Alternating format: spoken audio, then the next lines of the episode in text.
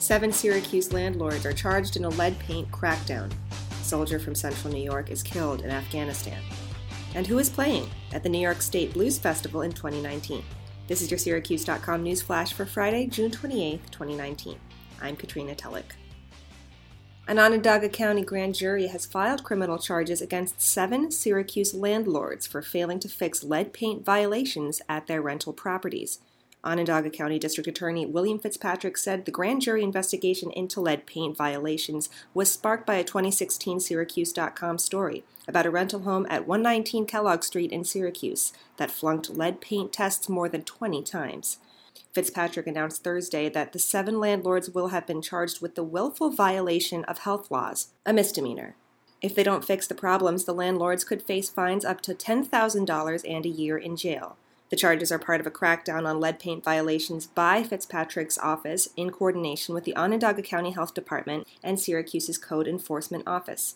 Fitzpatrick said landlords could face felony charges if they ignore lead paint violations that seriously injure children. Lead paint poisoning causes irreversible brain damage in children.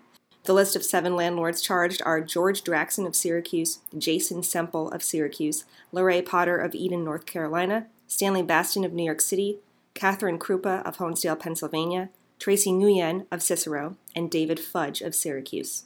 The Pentagon has identified two U.S. soldiers killed in combat in Afghanistan, including a central New York native. Army Master Sergeant Michael B. Riley, 32, and Army Sergeant James G. Johnston, 24, were killed in the Uruzgan province on Wednesday, the Pentagon said. Both men died of wounds sustained from small arms fire while engaged in combat missions. Johnston, a native of Trumansburg near Ithaca, was assigned to the 79th Ordnance Battalion. He enlisted in the Army in 2013. WETM in Elmira reports Johnston's family plans to collect his remains at Dover Air Force Base and have him buried in Texas. And the festival season of Clinton Square continues this weekend with the 2019 New York State Blues Festival.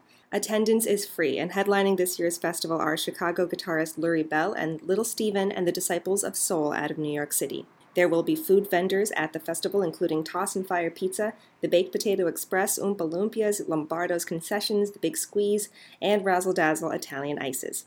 You can see the full schedule of music acts on Syracuse.com. And looking ahead to your weather this weekend, it's going to be a hot one with some rain in the forecast. On Friday, look for a high of 89 degrees and a low of 67 degrees and, partly sunny skies. On Saturday, we're looking at a high of 80 and a low of 63. Partly sunny skies with possible thunderstorms in the forecast. On Sunday, it cools down a little bit to a high of 75 degrees and a low of 57 degrees with some showers.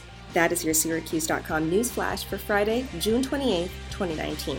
I'm Katrina Tulloch. Have a great weekend, Syracuse.